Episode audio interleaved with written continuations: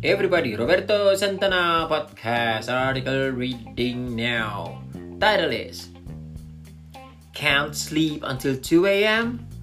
You may have DSPS. Do you lie in bed for hours at night, unable to sleep, no matter how early you try to go to bed? You may have something called delayed sleep phase syndrome or DSPS.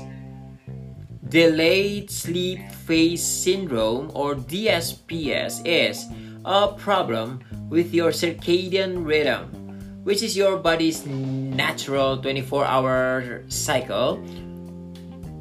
Uh, your body's natural 24 hour cycle and an important part of your body clock.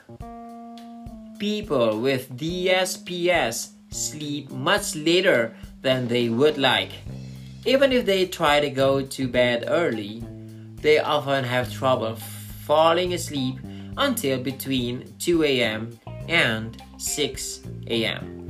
and also have trouble waking up in the morning. To other people, those with DSPS may seem lazy and unmotivated.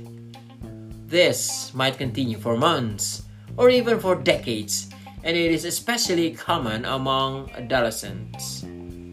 Many people with DSPS report that it started after a period of late night studying or partying, or after doing evening or night shifts at work, after which they were never able to get back to a normal sleep schedule.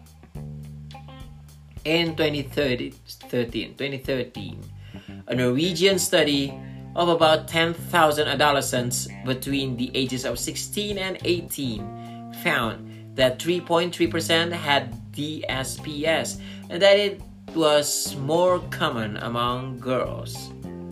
DSPS has also been found to be common among people with attention deficit hyperactivity disorder, better known as ADHD.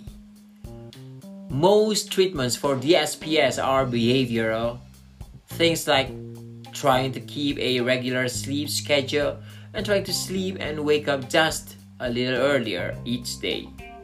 Doctors might also recommend sitting under bright light right after waking up to try to gradually shift your sleep schedule.